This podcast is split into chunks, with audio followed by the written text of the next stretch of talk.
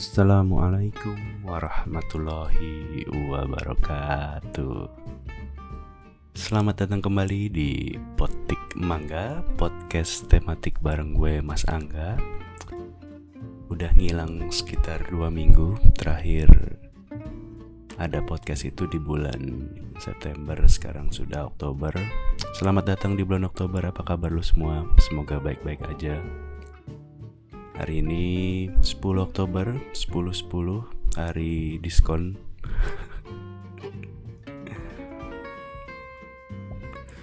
Jadi udah pada beli apa aja dari online shopping sayangan anda semua?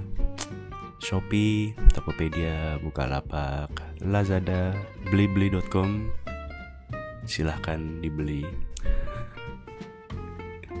Gue sih bingung ya Kalau gue ngelihat diskon banyak gitu malah agak bingung mau milih yang mana. Dan memang mungkin karena lagi nggak nyari apa-apa juga nggak ada duitnya juga jadi ya nggak terlalu antusias ngeliat diskon. Walaupun memang ada beberapa brand yang gue lihat dan kalau gue liatin sih diskonnya agak menipu ya. Maksudnya menipu tuh kadang dia bilang diskonnya 50% tapi barangnya kayaknya harganya agak dinaikin dikit. Misalnya gue tahu tuh barang misalnya harganya berapa sejuta. Tapi ternyata pas dia bilang diskon 50% dicoretnya dari 1,2 1,3 sehingga barangnya di harga 600 atau 650 gitu. Jadi artinya memang tidak murni diskon 50% ya gue nggak bilang itu penipuan sih itu bahasa marketing sebagai orang yang juga suka jualan dan suka jadi marketing. Bahasa-bahasa promosi itu emang kadang suka digunakan gitu.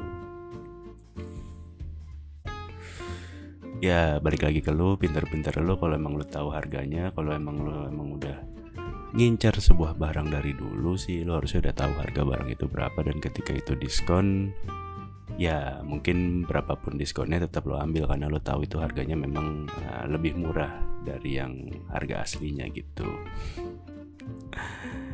Yang pasti yang belum diskon nih di 10-10 atau di bulan Oktober ini sih Covid masih belum diskon nih. Masih 4000 nih bos, belum turun-turun nih bos uh, tertinggi itu di 4000 berapa? 800 apa 4900 gue lupa. Jadi ya going strong. Covid masih going strong. Satu sisi konon katanya tesnya juga lebih bagus lebih banyak jumlahnya jadi wajar ada peningkatan uh, jumlah positif perharinya. Walaupun memang konon juga angka tes hariannya juga belum apa ya belum sesuai dengan harapan atau sesuai standar WHO. Kalau kita lihat mungkin negara-negara lain yang lebih maju tesnya tuh sehari bisa jutaan atau bahkan ratusan ribu kita baru di angka yang cukup rendah jadi ya belum ada diskon nih covidnya nih. Belum masih 4000 padahal sudah dinegosiasi ulang sudah ditanya baik-baik. Udah mungkin udah ngomong juga ke prinsipalnya. Gue juga nggak tahu sih udah ngomong sama prinsipal apa belum sih covidnya. Karena biasanya kalau lo udah ngomong sama prinsipal atau lo lapor ke prinsipal biasanya suka dapet diskon kalau lagi negosiasi sebuah barang kalau lo ketemu cuman sama uh, seller atau reseller atau distributor biasanya belum dapat harga pabrik tuh bos. Aduh. Yang juga jadi ramai di bulan Oktober ini selain diskon 10-10 kemarin juga lagi ramai masalah Omnibus Law sebuah rancangan undang-undang ketenaga kerjaan yang disahkan oleh uh, eh, DPR. Sebenarnya sih mungkin mungkin mungkin maksudnya bapak-bapak wakil rakyat, bapak ibu wakil rakyat yang ada di DPR itu baik dengan mensahkan undang-undang cipta kerja. Tapi tapi mungkin yang jadi masalah adalah uh, masyarakat atau para pihak terkait, para stakeholder, buruh, pengusaha dan lain sebagainya melihatnya kenapa undang undang-undang ini disahkan secara cepat, secara mendadak, secara terburu-buru di saat pandemi seperti ini. Menurut gue sih ini sebuah bad communication yang terjadi antara uh, baik para anggota dewan maupun para pihak-pihak yang menentang. Karena menurut gue sebagai pihak yang membuat undang-undang harusnya mereka bisa mengkomunikasikan untuk apa eh, undang-undang ini disahkan, untuk apa undang-undang ini dibuat, apa positifnya, dan kenapa harus disahkan sekarang, apa urgensinya. Once mereka bisa deliver communication itu dengan baik, mereka bisa bikin itu dengan uh, kata-kata yang bisa dimengerti orang banyak, mungkin demo kemarin tidak terjadi. Dan menurut gue pun dari sisi orang yang menolak para demonstran, ya gue nggak bilang semuanya, tapi di beberapa titik di Indonesia di daerah atau bahkan di Jakarta di ibu kota sekalipun, mereka juga bad communication dengan cara uh, membakar uh, fasilitas umum, membakar properti, membakar uh, tempat usaha yang mungkin jadinya orang akan kehilangan simpati terhadap cara-cara mereka memperjuangkan uh, penolakan RUU ini. Karena menurut gue, once you lo bisa communicate something dengan baik, apa pun itu ya, menurut gue, lo pasti bisa menemukan sebuah jembatan untuk bisa berdialog gitu. Pertama dari sisi pembuatnya tidak bisa memberikan kata-kata atau memberikan penjelasan yang baik di sisi demonstran pun mereka menolaknya juga jarak tidak baik. Artinya kedua belah pihak memang sudah tidak satu frekuensi menurut gua. Agak disayangkan sih sebenarnya. Mungkin aja ada pasal-pasal yang bagus tapi tertutup oleh penolakan dan seharusnya ketika memang ada pasal-pasal yang tidak sesuai, kontroversial atau merugikan, harusnya didengarkan untuk untuk direvisi. Tidak semata tidak semena-mena, tidak semata-mata karena urgensi atau apa pun itu langsung disahkan tanpa mendengar sebuah uh, kritikan. Gitu sih. Karena gue juga belum baca sih uh, disclaimer gue nggak baca RUU-nya itu, tapi menurut gue di setiap undang-undang, di setiap aturan itu pasti bahasanya kadang bisa multitafsir Artinya uh, ketika bahasanya itu ngomong A, maksudnya bisa B dan diterimanya bisa C. Artinya maksud gue ya mungkin lo bisa tanya sih sama teman-teman lo yang orang hukum atau mungkin saudara lo, kakak lo, orang tua lo mungkin yang pengacara atau pembuat regulasi. Kadang bahasa-bahasa yang ada di undang-undang itu bahasanya agak sulit bukan berarti sulit gimana ya artinya sulit untuk dimengerti atau dipahami secara umum secara orang biasa secara rakyat biasa gitu yang memang tidak punya latar belakang hukum betul itu ditulis dalam bahasa Indonesia dan setiap-setiap dari kita belajar bahasa Indonesia dari SD, SMP, SMA bahkan di kuliah pun belajar bahasa Indonesia. Tapi kan kadang kata-kata itu multi tafsir ya. Gue ngeliatnya kayak undang-undang itu kayak lagu gitu. Maksud gue ya kalau lagu lo multi tafsir ya bebas aja gitu.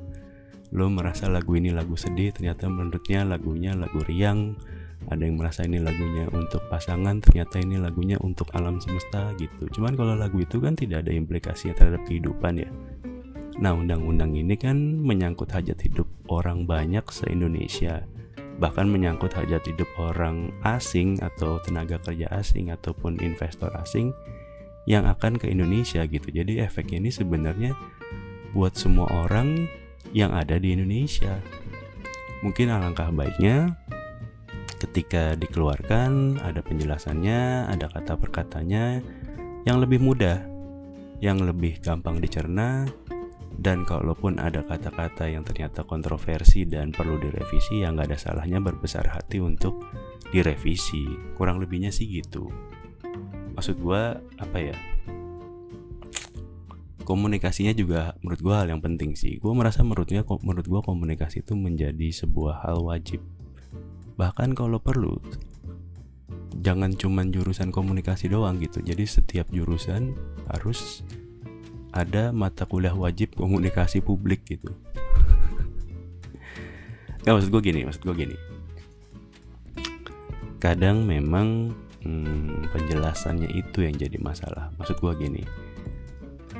Ada kita pernah lihat beberapa kali kayak misalnya dulu deh yang zamannya covid awal-awal di mana ada kalung antivirus corona uh, padahal sih tidak gitu artinya Kadang penyampaiannya berlebihan, penjelasannya kurang, ditangkapnya secara sembarangan, sembarangan, disimpulkan secara tergesa-gesa.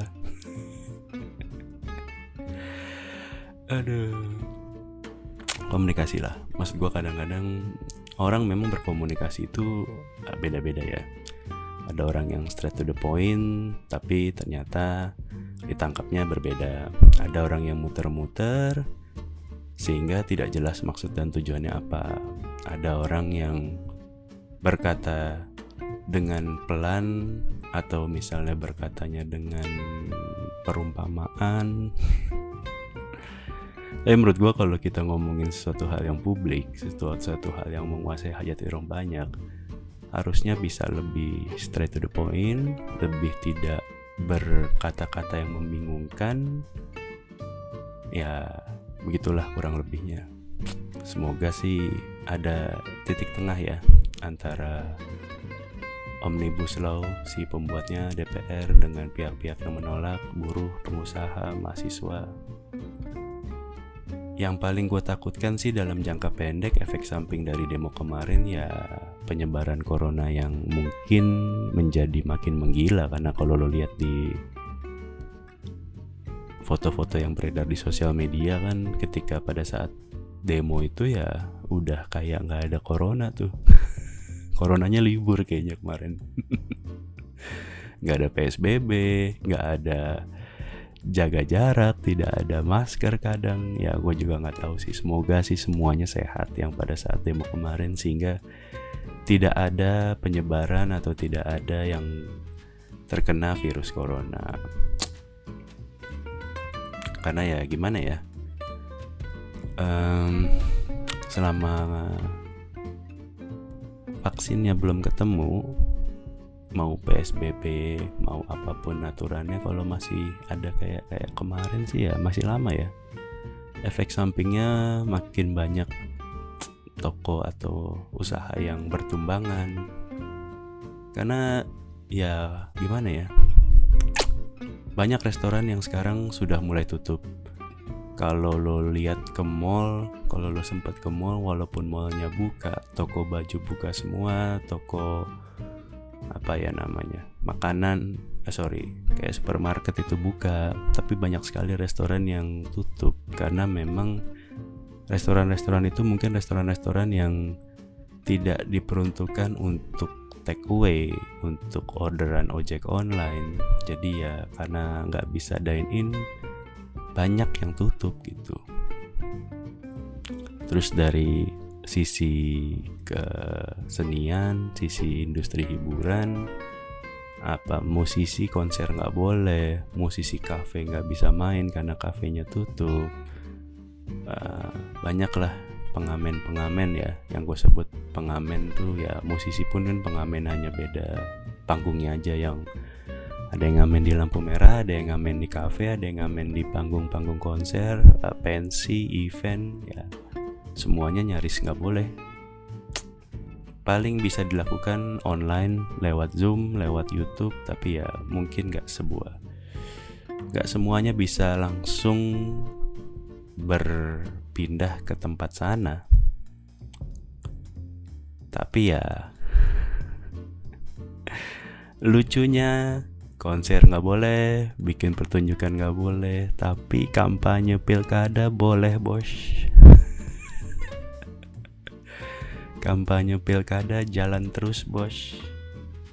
Nggak peduli PSBB nggak peduli corona jalan terus kemarin di salah satu kota di Jawa ada yang menggelar kampanye tanpa mengindahkan jaga jarak dan seterusnya.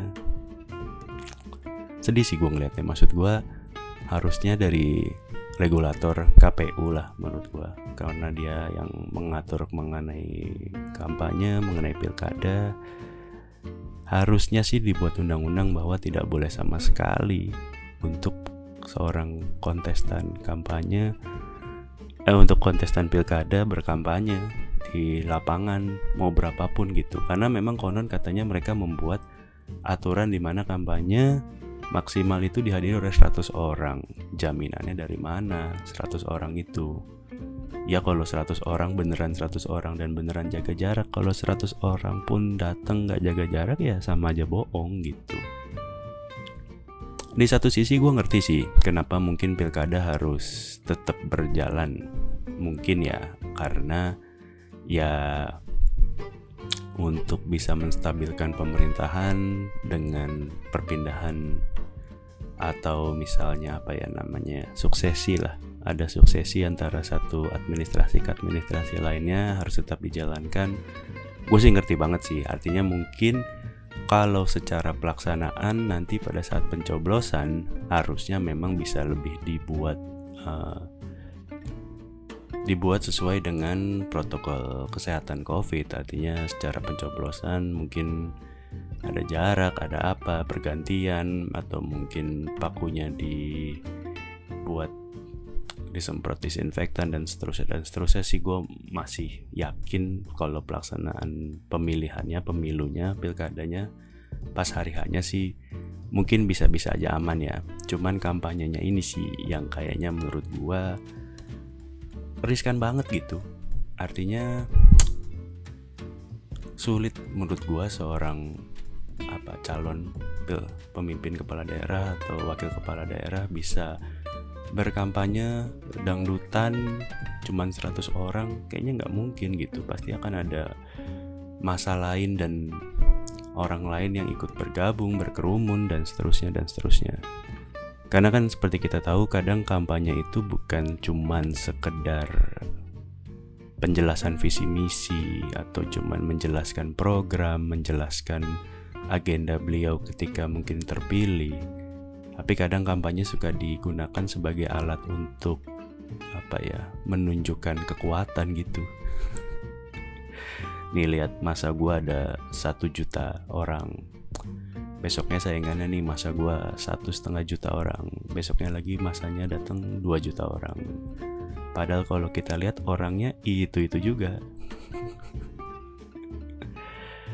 ya gimana ya serem sih gue ngelihat kalau emang ternyata kampanye ini masif di berbagai daerah dan semuanya melakukan uh, kampanye yang masih berkumpul di lapangan jumlah orang masanya tidak terkendali ya gue ngerti juga bahwa mungkin tidak semua tempat tidak semua wilayah tidak semua konstituen yang akan memilih pada saat pilkada nanti bisa disampaikan dengan cara online, betul.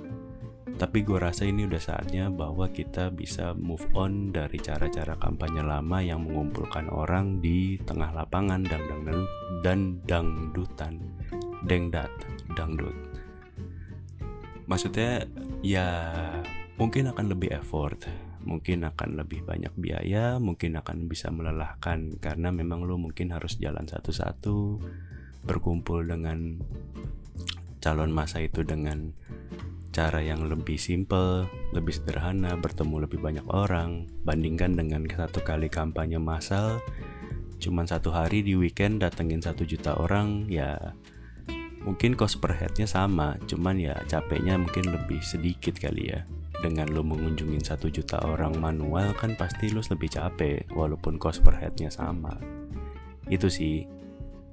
Ya jangankan para pemilihnya ya maksud gua kalaupun lo sebagai seorang calon pimpinan daerah tidak peduli dengan pimpin dengan rakyat lo artinya lo bodoh amat mencelakakan mereka dengan cara menyuruh mereka ngumpul.